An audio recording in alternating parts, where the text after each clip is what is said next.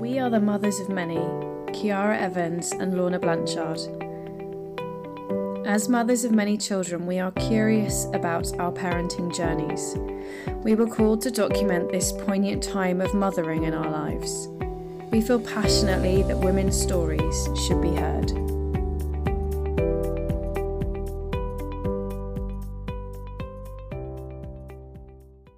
Tell me how you feel about winter, Lorna. How are you feeling right this second with what's going on in your house at the moment? Yes, it's a good time to record because we are currently making our way through the symptoms of some disgusting virus that has descended on our house and most of the people we know in the local area. And uh, we have just come out of a few days of some vomiting, some diarrhea, we've had some snot, we've had uh, coughing, oh my God, so much coughing. We've had coughing all night for one or other of the kids, probably for like five weeks in a row. And yeah, we're just coming, I hope, I pray, to the other side of whatever germs have been floating around the place. So I'm feeling a little bit Uh, depleted in my emotional ability to care about illness. I completely understand that. My family have got about mm, twenty minutes of sympathy and then I'm done. Oh, that's that's quite a lot. That is a lot. Is that a lot? Yeah, I think that's quite a lot. I'm not a natural nurse. I'm not either. I literally was thinking about that just then. I was like, one of the roles that you have as a mother, especially a mother of four, is that you are a nurse more times than I am comfortable with being a nurse. And I don't, I definitely didn't understand that as being part of the role of a mother ever. And no. I'm still, I still struggle with it because I struggle with it more when I'm ill as well. But my kind of nursing is not the, probably the kind that I should give to myself first, and that's the strokey strokey blanket. No, actually I do the blanket. I'm not the, the emotional nurse. I find that the hardest bit. I can do the practicalities, like here's the bowl, here's the blanket, here's your food, this is like where the loo is, all the practicalities and none of the heart. I I think it's so harsh on on yourself, on mothers, on me. I find it so difficult to be uh, sympathetic, I guess is the word, which sounds so cold and uncaring. But I'm like, guys, don't you understand that when we have so many children, and even when there was only one child, probably, the day is stacked up very carefully. And if someone is ill, everything comes tumbling down on me. Oh, it's a lot to cope with. So I've run out of sympathy at that point. That and doesn't mean I don't care. It's just hard, isn't it? Yeah. And I just, there's so many layers to this I've discovered. So I think I've gone through several years of having like quite, I hate the word trigger. I'm trying to, I've like in my life, please, any listeners out there, if you know a better word for trigger, please tell me what it is. But I've been trying to unpick the things that bug me the most about vomit. Mainly, like the other illnesses, the coughing all night, there's that's like a build-up, and then I get to a certain point, I'm like, I'm done now. Whereas with the vomit, it's like a, a, an immediate reaction of like, no, not this, can't do this. And I just think there are just so many layers to this um, like point of contention for me. And I wondered actually if we should talk really about how we were Um, cared for or nursed when we were poorly, like as children, because I feel like Kiara's loving this. She's like, no, but I feel like the way I deliver care to my children when they're ill, one, yes, is because of logistics, and there's so many of them that I'm like, okay, fight this fire, now the next fire, now the next fire, especially, especially when there's like loads of them ill at once. If one of them is ill, then I am far better at connecting with their emotional needs as well as their physical needs. But when there's four of them all ill at the same time, that's a different like mental ball game, I think.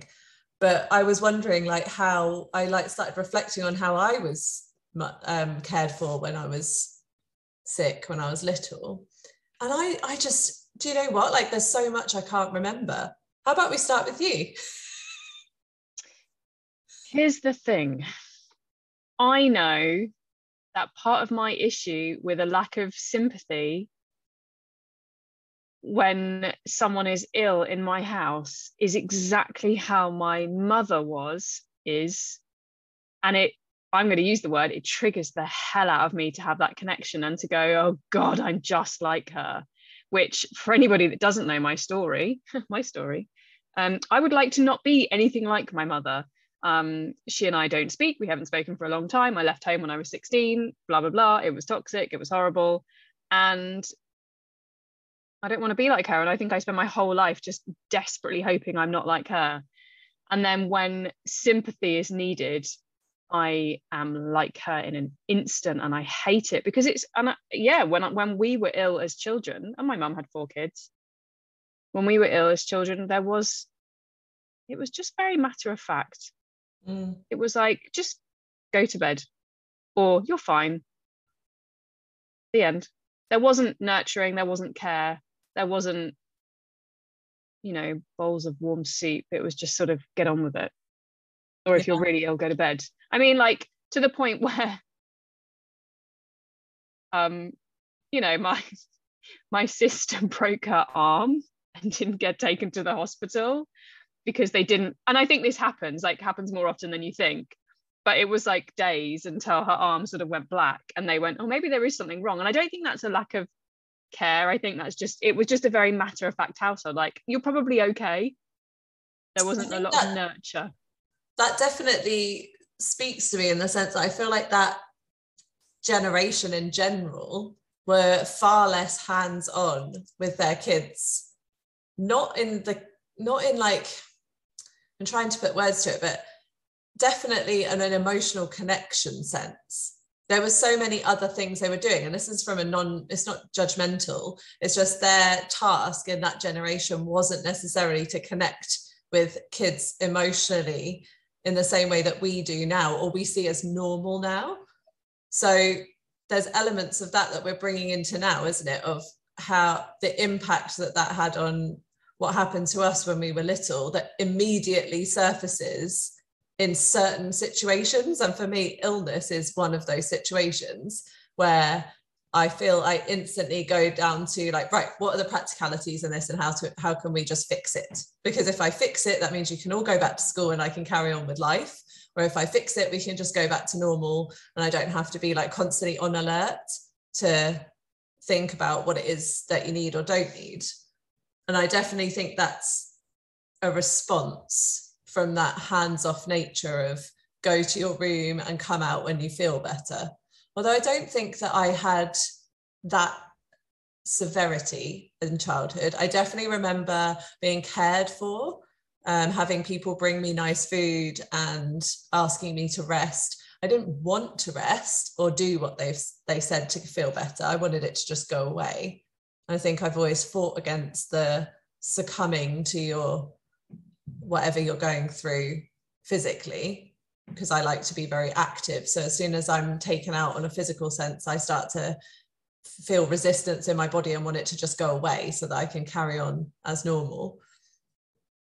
But I'm I'm really interested that both of us, and both of us are totally different as far as the like level, I guess, of nurturing care that we can give our kids in different situations. But on the illness front, we're both pretty much like, oh, illness. Yeah, yeah, panic. I think um, similar to the conversation we had last week about money, I think there is a lot of shame linked to illness for me. And I remember one time we were going to grandma's house, and as a child, and as an adult now, although recently less so, but I, I suffered really, really badly with migraines, and they were triggered by, I don't know, I thought it was just dehydration, but I think probably more like stress.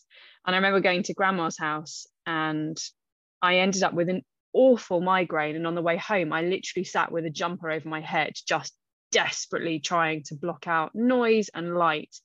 And it was, and I was offered some tablet paracetamol when I was at grandma's house, because that's all she had.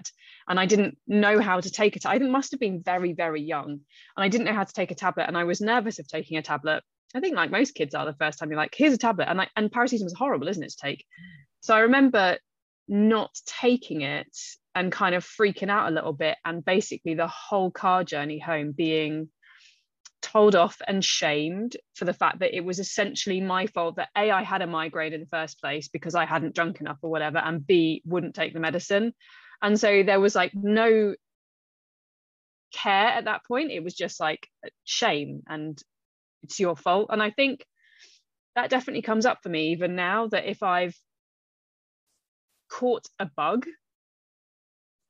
that there's got to be some kind of blame. It, it's your fault for, I don't know, mixing with someone, or like knits at school. I remember that kind of, you know, thing. I remember my mum um, cut all my hair off. Like I had really long hair like I do now.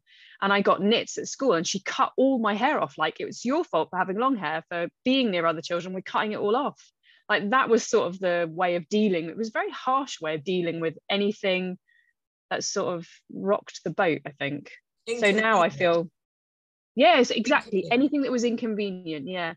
And I really feel that now as a mother, I have to really fight against, you know, if I see my kids fall over, my first reaction is, oh, for fuck's sake, now this is going to delay us walking to school, because now I've got to deal with someone's bleeding knees and what they need, and I don't have plasters, and maybe like all the things spiral instantly. I wonder if that's how my mum felt. I kind of look at her mothering now with a bit more compassion and go, maybe that's how she felt. Maybe that's why she mothered in that way, because it was just like a spiraling. And I almost have to like, I feel like I've had to teach myself almost the words to say to my kids in those moments. Mm. Um, like recently I've started saying to them, you know, if they come to me and I'm complaining about something, and the, the the instant reaction is just to go, it's not that bad, or, you know, whatever, you'll be that my my what I'm trying to do now is kind of look at them in the eye and go, I believe you, that really hurts for you. And it almost like they're like, oh yeah, she validated me, fine. And um the other thing I've been saying to them, I don't know if this is helpful or not, or good or not, but the other thing I've started saying to them when they come to me with something that's happened that will just, it's not something that requires medical attention, it's just going to get better. And like, okay, I believe you, and it will get better with the passage of time. I love that. That's it. That, yeah. That's all I've got. Like, you have to just wait now. Yeah. Sorry. I definitely say something similar. And does it not feel so unnatural? That's the thing. Like, just... Oh, unnatural. It's like, remember the words, Kiara. What are the words we say? Yeah. Because empathizing with someone, what's it like? So sympathy, empathy, right? So sympathy is where... seeing someone's pain and saying you feel sorry for it, and empathy is like getting in there and feeling it with them. Is that... I think it's the opposite way around. I think oh, okay. Sympathy is where you feel it because you're sympathizing, because you understand, and empathy is under and empathy is like seeing that it's happening and acknowledging it. I think it's that way. I don't know, maybe we should look this up. But and it's interesting because I think both you and I would call ourselves empaths. Yeah, to a certain extent, yeah. Because when someone cries, I cry. Right. But I, you know, and if any of my friends cry, I cry too, along with them. But when my kids are ill and they're suffering, I don't have that. It doesn't kick in. Like, it just doesn't kick in. Like, instantly I go into the, this is highly inconvenient to my life.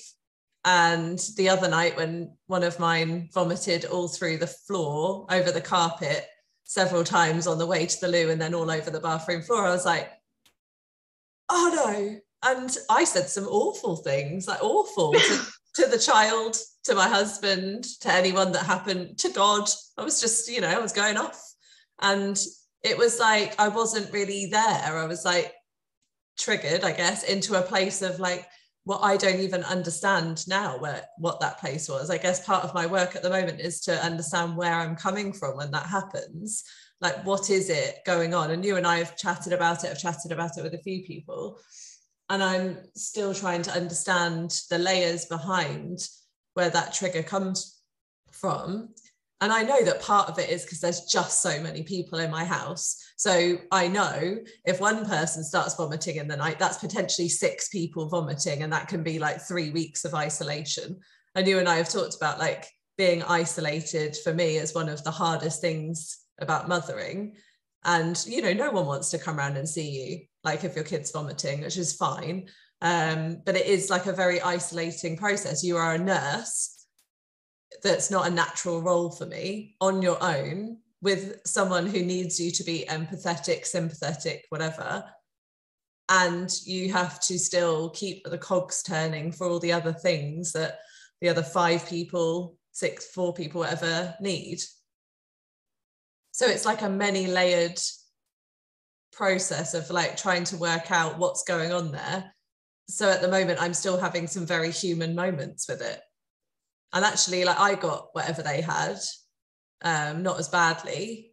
And then another child came down with it. And I was so much more sympathetic to her, having just been through it myself. I was like, oh, yeah, it's not very nice, is it? Like, you're really struggling. And that came out naturally. I'm like, I get it. It's really yucky. Yeah. But yeah. Some, yeah, but when I'm triggered, I'm like, okay, well, here's the bowl, like, don't get it on the floor. And I'm like literally holding the head over the bowl to, like, make sure that I don't have to scrape up any more vomit off the floor. Yeah, yeah. So after you sent me those messages the other night, was it Saturday night? Anna was just really tired. And she was lying in bed going, I feel like I'm going to be sick. And I instantly was like, oh, you've got to be kidding me. And I was just kind of saying, I think you're just really tired, Anna.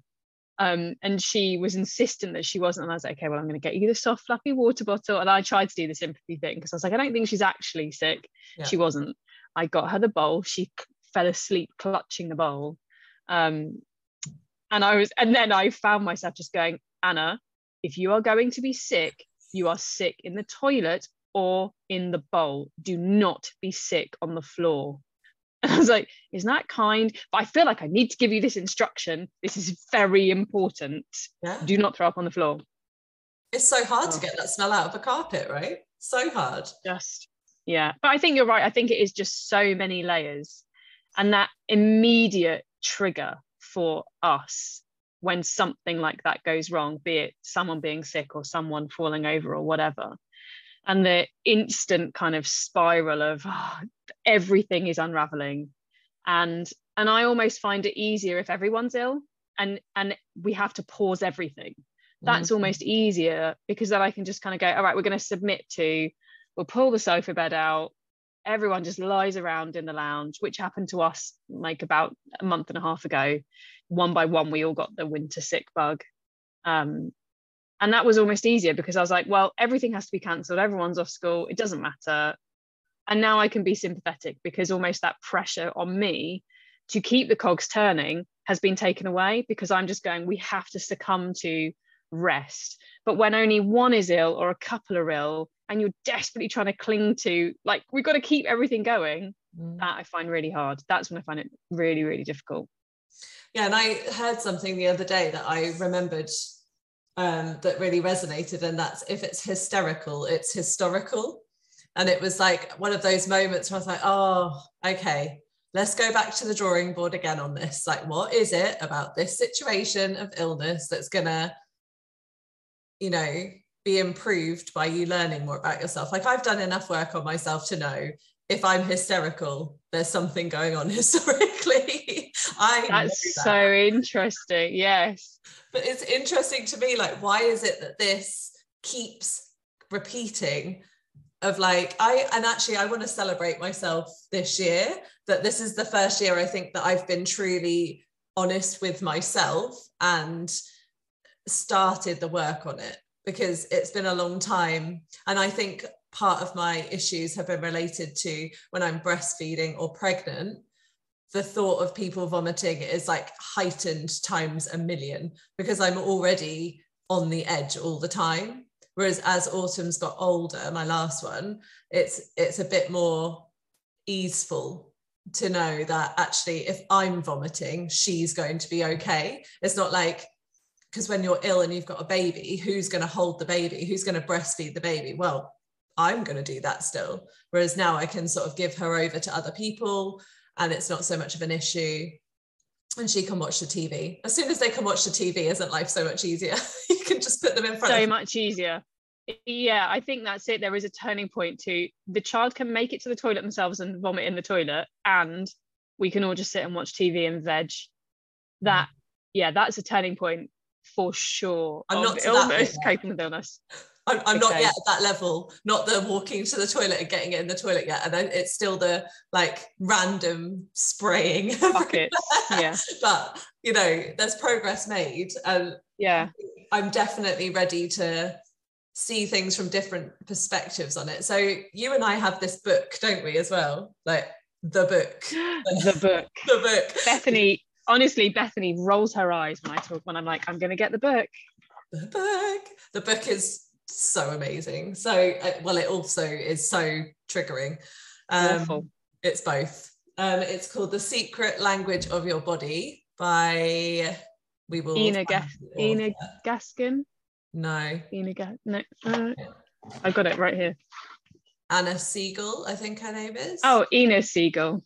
Yeah, Ina I N N A Siegel. We will put yeah. it in the show notes so that if you feel like being triggered by the emotion, so no, it's um the it ex- can give a perspective on the emotional state that a person may be in to present physical symptoms. Would you say that was that was a beautiful description? It basically goes through, it's a few different ways of looking at it. You can either look at a particular body part, or it goes through particular illnesses and ailments, and she describes what might be at the root of this thing going on, and it's so often just bang on, isn't it? And so insightful. Yeah, I mean, I use it alongside science and alongside discernment and alongside noticing what's happening around us. So it's part of the toolkit. This is not like a I read that book and think that this is what is happening. So tell me what it says about vomiting in there, about Vomit, what's going okay. on with vomiting. And I think it's one of those books that I can turn to and go, oh, right, so potentially my child's immune system is lowered because it's winter and because we're all spending more time inside and sharing more germs and blah, blah, blah. Potentially we could be thinking along the emotional line. So what does it say, Kiara, about vomiting? Vomiting, carrying more heaviness, stress and stuckness than your body can take. Yeah. So I think a symptom of whatever virus that we've had is vomiting, because different, so different people in our family have different limits of what their body can take or not take, because we're all four, four children who are very individual human forms. So there's so many different parts to it, right? There's like what the health was like of your child when they were in the placenta, next to the placenta, and what they got from you. There's the history behind that scientifically of what their, what my mother ate or what health my mother had, and then what my grandmother had. Then there's the health of the child when they were born and the way they've been brought up for the last however many years. And then there's the exact point of their immune system or their human form that they experience the illness in. There's the physical side of whatever the virus or illness is that they get inside their body, and then potentially the emotional layers behind it as well. So for me, it's just like a giant picture. And I can now see, which I never could before, I can see it from that pers- like kind of higher perspective, rather than being fully immersed in the drudgery of like, oh, it's just inevitable, we're all just going to get ill with a sick bug because it's the winter or whatever. I can see how it presents differently in each person, and how a virus can move for our family, and everyone can like present totally differently to each other. How do you use the book? Why does Bethany roll her eyes? Because it speaks the truth to Bethany, and she understands the emotional stuff at the moment. I think um what's so interesting about the book is that it's not it's not the only thing that I'm discovering that talks to that way of thinking about illness and injury and chronic pain. I was literally just on my run this morning finishing a podcast that uh, the Feel Better Live More podcast from a couple of weeks ago, which was on chronic pain. So Doctor Rongan Chatterjee and another doctor talking about chronic pain. I'm reading The Body Keeps the Score, which is um, about trauma and the body literally keeping a record of trauma. Mm. Um, so the generational inheritance, inherited in, I can't remember what that book's called. Anyway, a book that I read that was talking about, yeah, emotional inheritance. Emotional inheritance, that's it. Same thing, the idea that all of these things are held within the body and come out.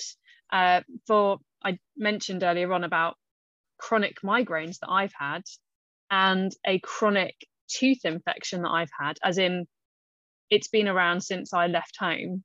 Mm. And since I realized that my migraines were linked to trauma, and have worked really hard on at beginning to identify and unpick some of that, I have not had a migraine. Mm. As in, I was having migraines mm, two or three times a week, like really debilitating migraines. I was on a lot of painkillers and they weren't touching the sides. Um, yeah. That's amazing. Like it's, it's bonkers. And I just was looking... My one of my favorite ones. So currently, and I'm not saying I'm I'm not okay. My poor body is under abuse from me these days with running and various different things, which I have many thoughts on. But to my right, that, I am learning to look after this human body. I'm learning. um, so my my right knee at the moment uh, for a while has been slightly on the wonk. I know I what, you can... what it says about right yeah, knee. I know. Issues with a significant male in your life, father. Oh, hi, abandonment wound. How does that link with my knee? Because I believe I'm unlovable. And the only way I can be lovable is if I'm perfect. And one of the ways I can be perfect is running too much. Wow. There you go. It's, it makes, to me, it makes perfect sense. Does my knee still hurt? Yes. Have I dealt with my father issues? No, I have not. I'm on my journey. But it's so interesting. And possible contributing factors for knees: control, blame, judgment, anger, resentment, frustration, inflexibility, feeling stuck, difficulty dealing with a person, issue, or situation from the past. Oh, come on. Stop writing my life story. That's how I feel about the book. Ugh. I think that's why you have to use it with discernment, though, because how easy would it be to read that and then go down this like self-flagellation path? Where you're then like, oh, I'm just a useless human being, then like my body's going to crumble and I have no control over this. Whereas I see it as, oh, that makes perfect sense. I actually have agency over this. And the fact that my migraines have gone is massive for me, like massive, massive difference for me um, in starting to unpick some of the stuff that was being held up here and around my shoulders. And yeah. Yeah, because when you're poorly and you're not feeling good, you have no space to... start even begin to think about the deeper meaning behind stuff. You're still just trying to get better, right? Or feel better. And yeah. You're healing your body, and until you heal a bit of your body, you can't heal any like emotional wounds. Because yeah. If you're feeling awful all the time, there's no space, is there, for that? Yeah, but that they are so interconnected. The body and the mind are are one. They shouldn't be seen as separate. We should see and recognize the stuff that's going on in the body as communication with our being, like what what is going on. Yeah, Let's that's like one of the things I am trying to speak to the kids about. So in all of this illness stuff, we have been having some conversations and and talking about how different people have different tolerances for for society, really, and what society expects of us. So we haven't spoken about it on here, but I'm a massive advocate for learning about our human design, and we can go into that another time. But my children are all very different as far as that goes. And my two middle children, particularly, they're two of the more rare types of human design. And I feel there is something in that, that their energy is just different. It's not necessarily Um, conducive with the system that we find ourselves in. What, my third one, she's had a very staggered entry into school because she one hundred percent was not ready to do full-time straight away. And I could see that if I pushed her to do that without a build-up, she was going to really struggle. And she's had, you know, she's she's been off because she's been ill. And my second one as well, she, when she was little, she got everything, but especially ear infections and throat infections and things that were really debilitating for her. And it took a long time for, for her to be able to clear that, her body to clear that. And now she she's a manifester, and she goes and goes and goes and goes and refuses, refuses to have a day off, even if she's like on the edge of the brink of doom. And I said to her this morning, I was like, you won't be able to use your energy in things that you love if you haven't got any. You'll just constantly be fighting the fire of your physical form and not be able to do all these beautiful things that you're designed to do in the world if you're just always trying to feel better. Till you clear whatever it is that you've got, this cold, you're not going to be able to do any of that. So she's off today, and she's, you know, resting as much as kids yeah. rest. But yeah. Yeah, rest is so important. But, but so it, many things. Yeah. I mean, have you learned much about rest in your mothering journey? Do you rest more? Is that an inflammatory question? Knowing the answer. I think it's really uh, triggering the mm. idea of rest. The idea that I need to rest is really hard. And I think a lot of it is to do with societal conditioning of we should be on the go constantly, making sure the house is perfect, the children are perfect, that we are fit and healthy and we're doing, you know, valuable. And there is not much value placed on rest, because we have, we we hold up people who can work without sleep. And we, I guess we, you know, certainly we grew up in a time where it was like that, let's work twenty-four seven. You know, if you left work early, you were seen as a slacker. If you didn't work until silly o'clock at night, you were a slacker. And actually, that's so detrimental. And we talked, I think on the Survival Mode podcast, we were talking about the need for sleep. And almost as soon as you become a mother, the fact that people justify the fact that they want to sleep is bonkers. We don't have a society that says it's okay to rest. And And certainly for me, as a mother, I find the idea of resting very, very difficult because of that. I see it as almost a failure. And and then in terms of like my running journey, I am so bad at taking adequate rest to the point where it is becoming detrimental for me. And it doesn't make sense. We have to rest. And yet, again, it's another one of those societal things saying, oh, you've got to do more exercise. You're not good enough. You're too lazy. You need to be doing more. And it's like, okay, well, how much more do I need to do? How much mothering, how much washing up, how much running do I need to do until I've done enough to be able to rest? That's what that's what goes around my head when, I, when I'm like, oh, do I need to have a rest day? Oh, God. I'm lazy. I'm people think I'm lazy. That's bad. Mm. Mm. What about you? Do you rest? I do, I do rest more. So I find the more I learn about myself, though, the less I need to do the what, I think it's that idea of what is rest first. So if you think of rest as like sitting around reading a magazine and a cup of tea, like that is rest, definitely. Is that the kind of rest that I enjoy? No. Is laying in the bath for three hours the kind of rest I enjoy? No. Those are really like adequate forms of rest, though, and if you enjoy those things, you should definitely do them as part of your rest routine. Um, but my rest is more about, where am I being pulled into directions of things I don't actually want to do? And if I'm doing too many of those things, and the same goes for the kids as well, where I'm pushing myself to do all these things that aren't feeling good for me because I feel like I have to, I get run down, and therefore I then need a prescribed day of the traditional kind of rest because I'm then physically ill.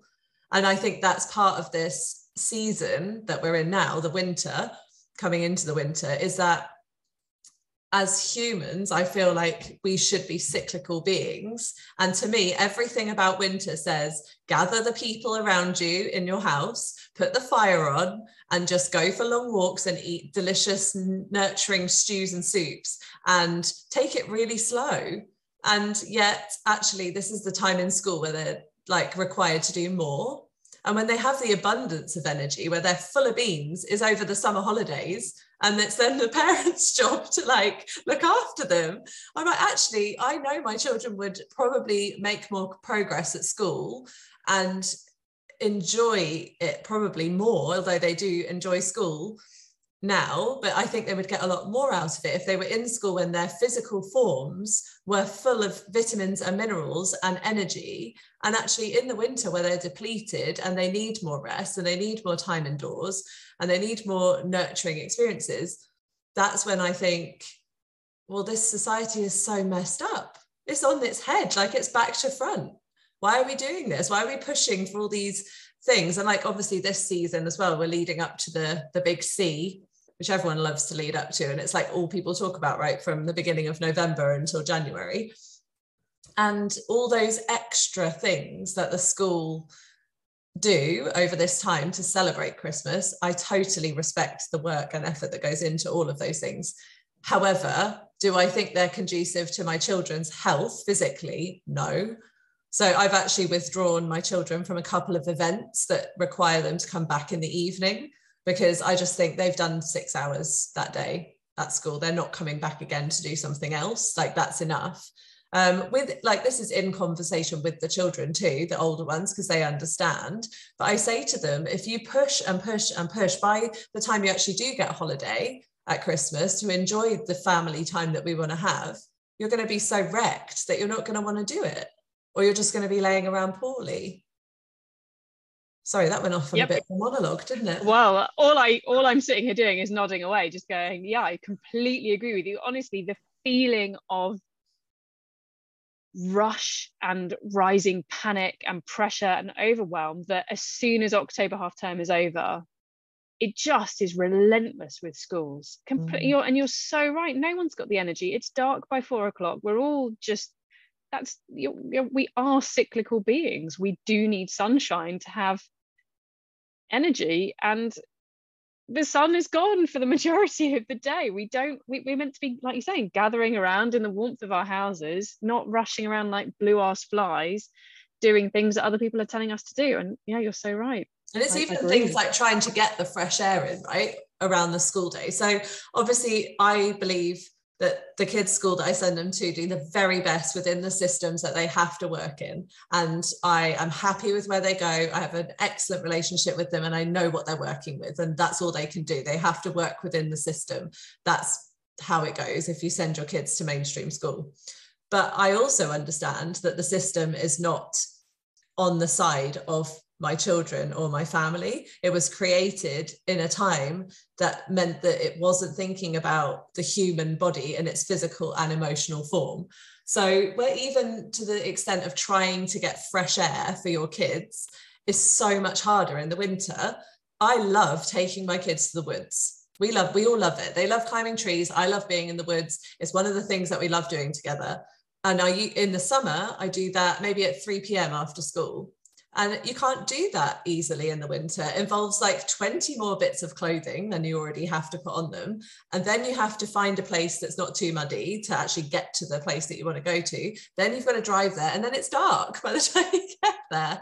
So, you know, there's all these things that you know that they need and that we all need to nourish ourselves. But you're kind of working around this system, aren't you? Of like, if you, if you're invested in a schooling system of any kind, really, that's what you're working with. But I do find ways, as always with me, find ways to manipulate it to my advantage as much as possible. I mean, my kids' attendance is awful on their report. It's not good because, as you know, I just refuse to send them when they're not well. I don't think it sets them up for a good place when they're older. They'll think they'll have to work through all of their physical ailments rather than find a way of nourishing themselves to make themselves feel better.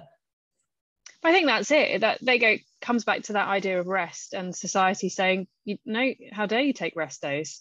Because we begin with a schooling system that rewards people coming in when they're ill. Huh? Yeah.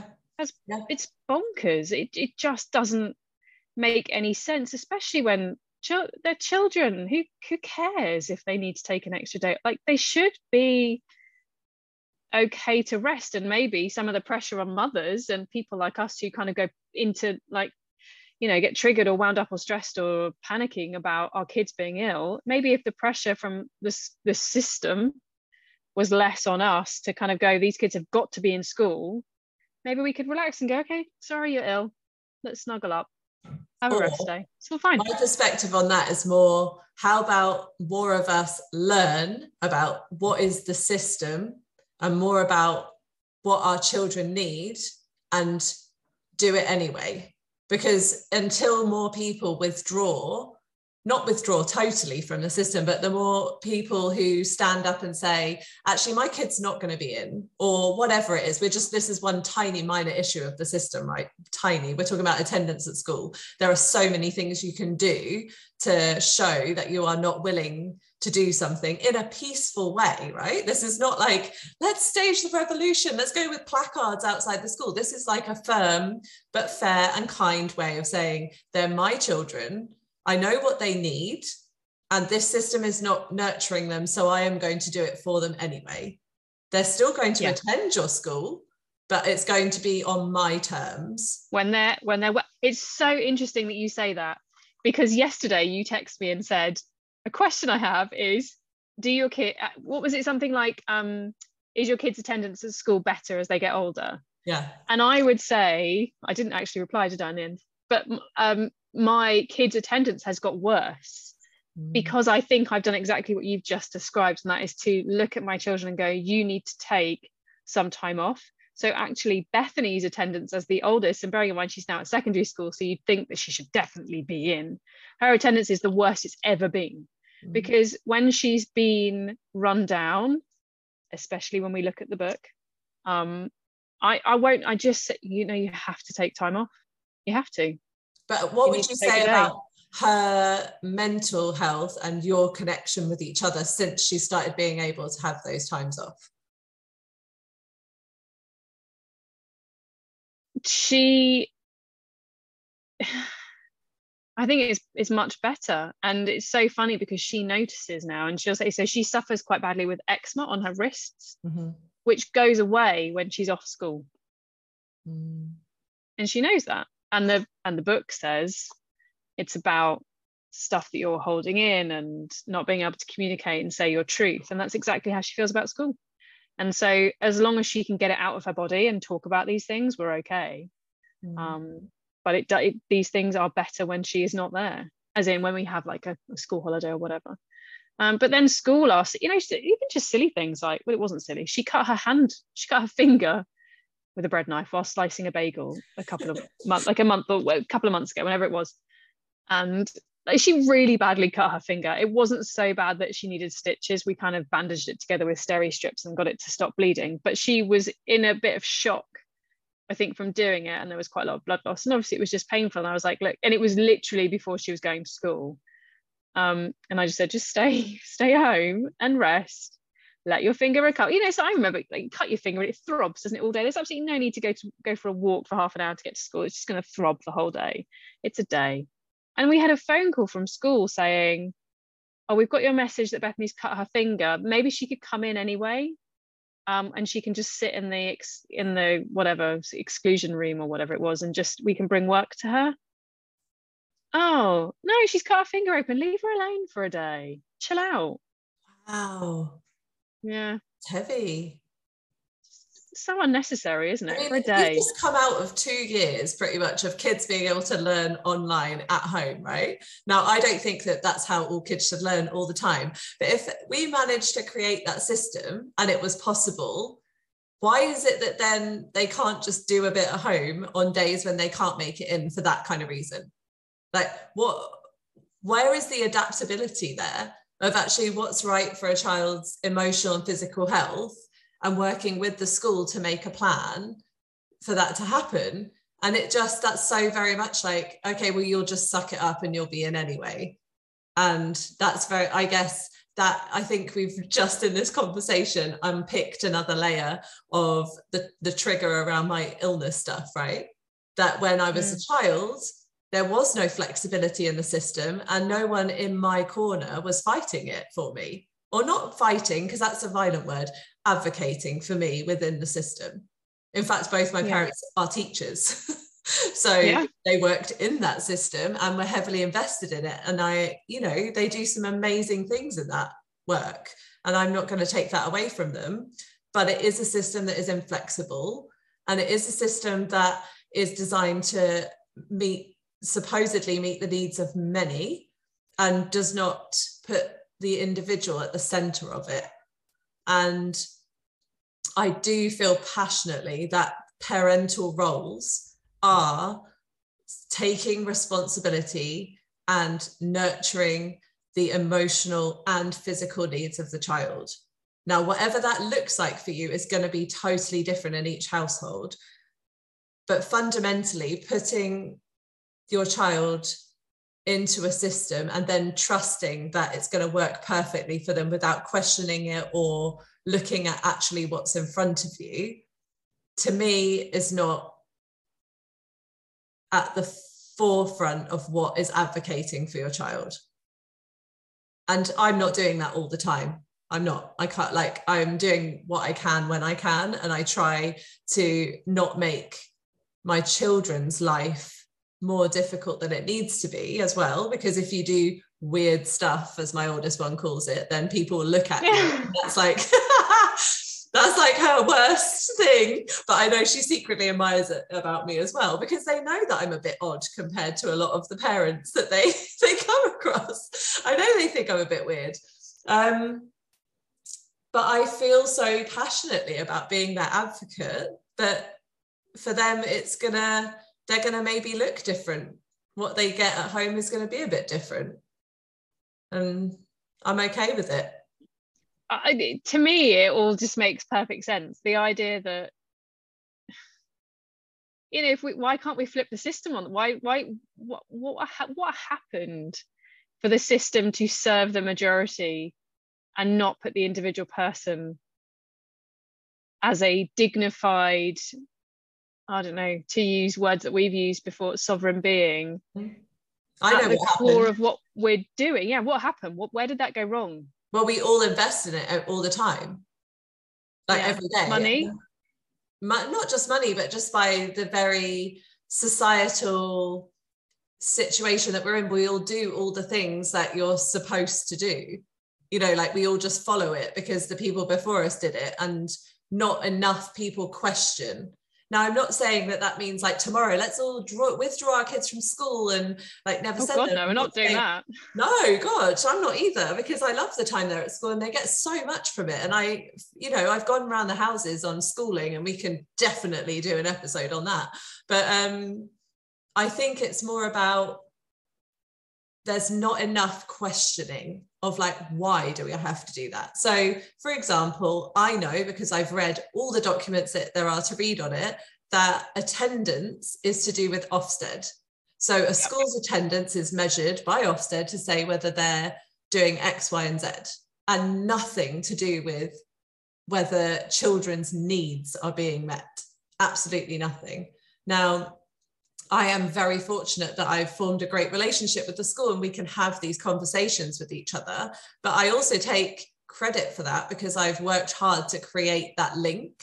It's not like an us against me situation, like them against me situation, sorry. It's a, we are both on the side of the child. How are we going to work this so it does benefit the child?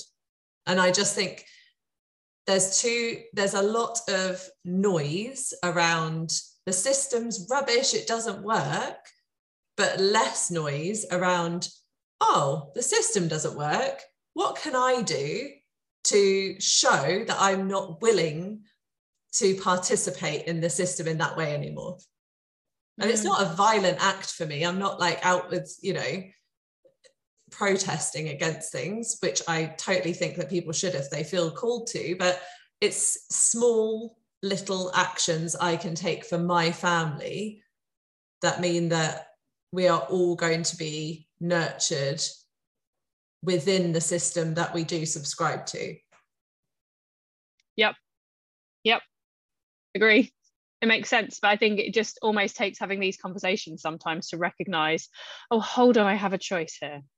Hold on, I can take some power and say what's best for my kids and for me and for our family, and to put that at the forefront. And actually, if I do that, in in my heart, I then feel like an easing mm. of the overwhelm, of the pressure. If I'm just kind of going, oh, hold on a second, remember, this is about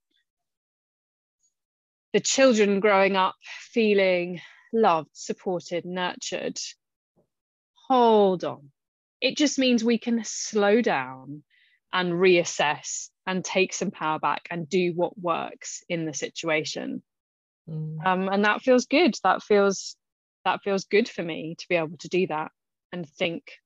And it's also naturally what the kids need, and naturally what the kids demand almost, isn't it? Like, the kids are so attuned to exactly what they need. If you can listen, if I can listen to my kids, they, they, they're, they're clear on it. They know what they want to do. They know what they need.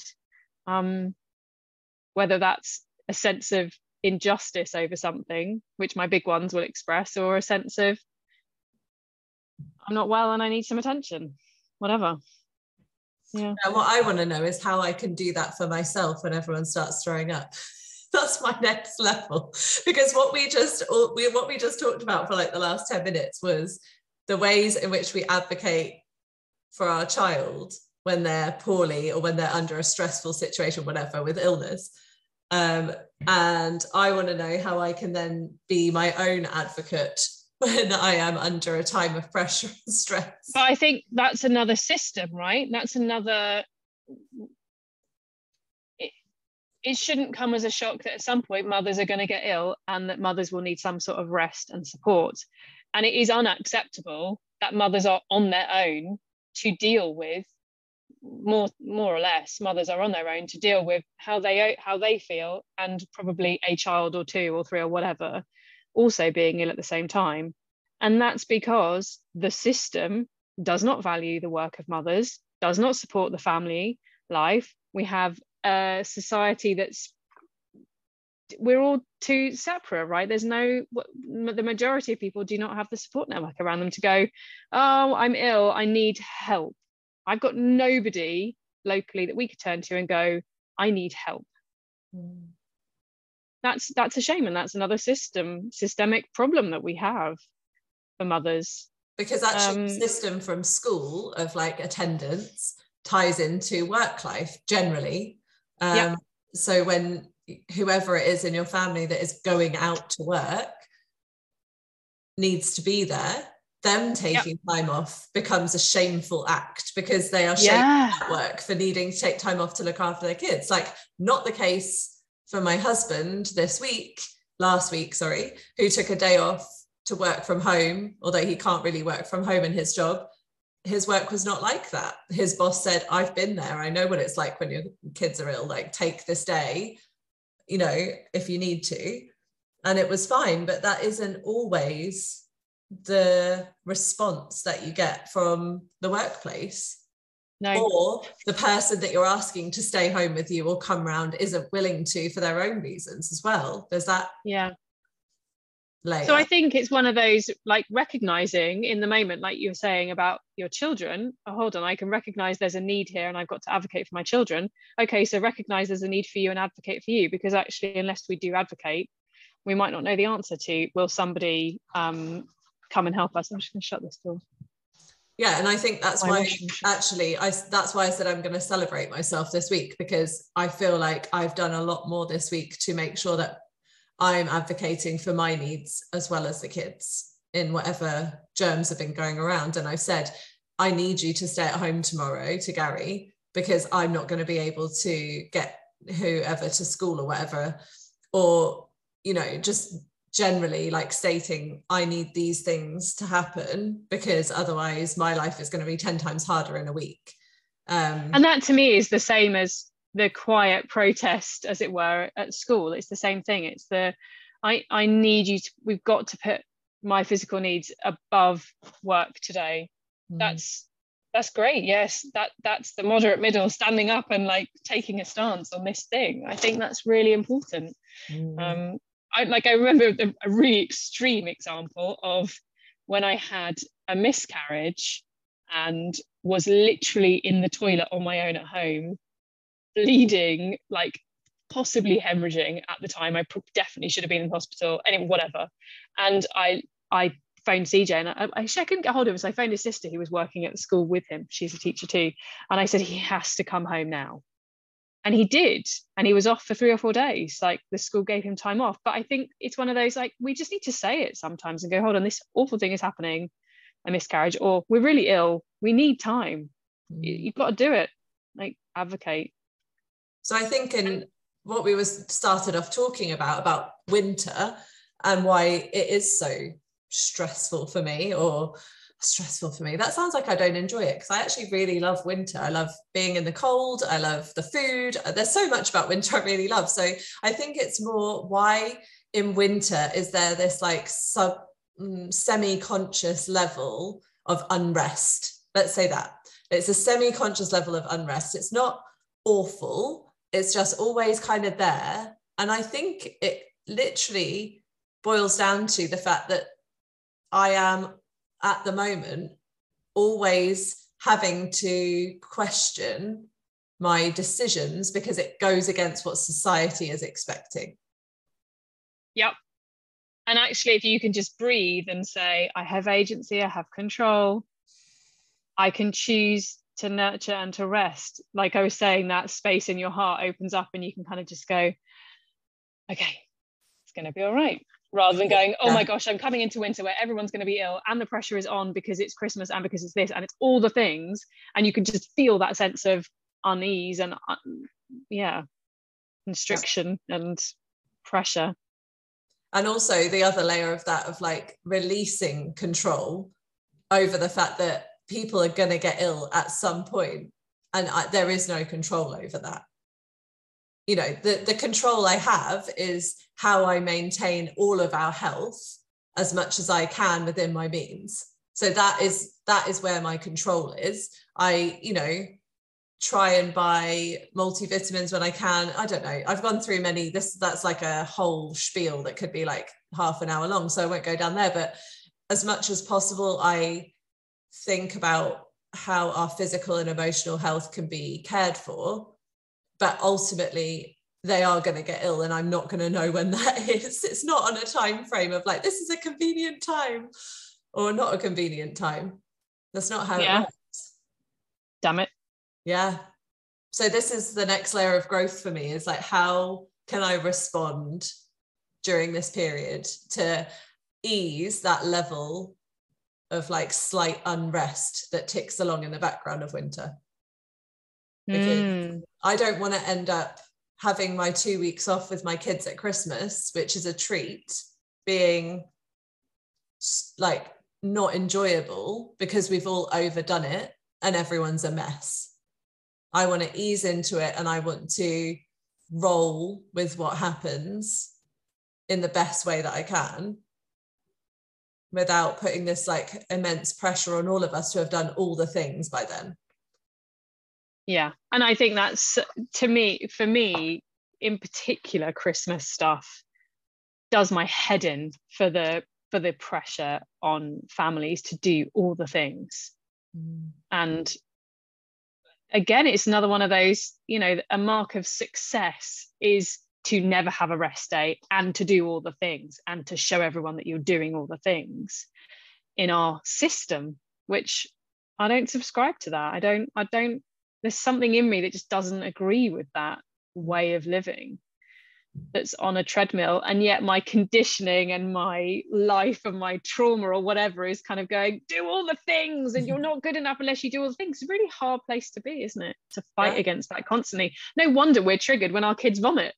Yeah. We've got all of this, like when someone vomits or when someone falls over, all of this comes flooding to my head. All of our the whole conversation that we've just had, it's all there in an instant. Yeah. No wonder we find it hard to be sympathetic when we've got all of this going on. Yeah, it, definitely that. And until yeah. we can be more sympathetic with our little inner child being in that moment, then the trigger will be there, won't it? Because yeah, that's when you realize that actually there's just a tiny little person inside of you screaming, just give me the bowl and rub my back and tell me it'll be fine. And it'll pass yeah. soon. Yeah, that. Yeah. I why think, is that so hard? Yeah. Yeah. Well, I think we unpicked a bit about why it's so hard. Yeah, exactly. Yeah. Yeah. It is hard. But I do, there are so many things that are enjoyable too. And I know that I can have a tendency sometimes to focus in on those like hard things and spend less time celebrating the joyful things. So I definitely am setting my intention for the next couple of months to really try and celebrate the joy that arises amongst all of the other things that might happen, and say yes, that there is a life of contrast here and not just the one thing that I could go down that rabbit hole with. Yeah. And I think the joys can be so simple and so in with this rhythm of life of let's huddle up under a blanket and and cuddle up because it's cold and dark and let's look at the stars. You know, that's, there's something truly magical at like just stripping things right back to basics. But I was was just thinking as well, why why is it so hard? And the narrative that is around at this time of year is not only do all the things, be in all the places, never rest. But at the moment, the constant narrative of, oh, you can't afford your heating bill, mm. or you can't afford to eat. It's, it's a horrible level of stress when all we want to do is snuggle up and be warm and cozy. And that, and that, yeah, all the fear that a lot of parents are having at the moment, real fear, is I can't afford the bill. How awful is that? Like, that's stress that everyone's living with. No wonder we're all resisting winter. Just awful. Yeah, and I think that that's another reflection of the system though, isn't it? So yeah, totally. Things like news channels, they all buy into the system, and the system yep. wants you to be scared. So the more yeah. you go down that fear path, me with the winter germs, some people with the fear of the lack of money, whatever it is for you that is coming up as your fear, that's, I think, okay, so you asked me what's rest for me, and I don't think I answered. Mm. And one of the things that's restful for me is to minimize the noise. As soon as I minimize okay. the noise of the outside world and only take in what I feel is right for me and connects with my truth, then I feel restful.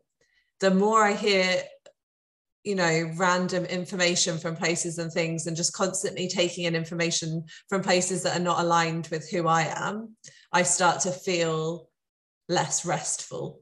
So I don't lay around like doing yoga nidra a lot of the time. That's not how I rest. I think I probably could benefit from that sometimes, and I don't do it. Um, but at, at this current stage in my life, what I do to rest is I am very, very careful about what I allow into my sphere and my bubble. And I, yeah, try and do my best with coming back to myself and listening to the voice inside of me. Mm. I think that's a good place to, to end. I think that's a lovely place to end. My, my sick child is calling me. Oh, good conversation, and totally not where I thought we were going to go with this one today. This week we want to introduce you to an amazing author, Sophie Leone, who's written a book called The Book of Revelations. It's incredible, it is powerful, it is life-changing, it is inspiring, it is words of wisdom just pouring at you. Please go and read it. I'm going to read you a little bit. Some of my favourite lines from this book. What if we went easy on ourselves? What if this knowing actually gave you fresh lungs and wings? What kind of foothold do you need to get yourself there? Fear is driving the system. Humans are fearful of travelling sober to the edges of their world. Okay, one more. Step off the merry-go-round. Take rest from it. Reassess what is important and what is essential. It is never too late to love yourself. That's Sophie Leone's Book of Revelations. You can buy it on Amazon. You can get it direct from her. It is amazing. Please go read it.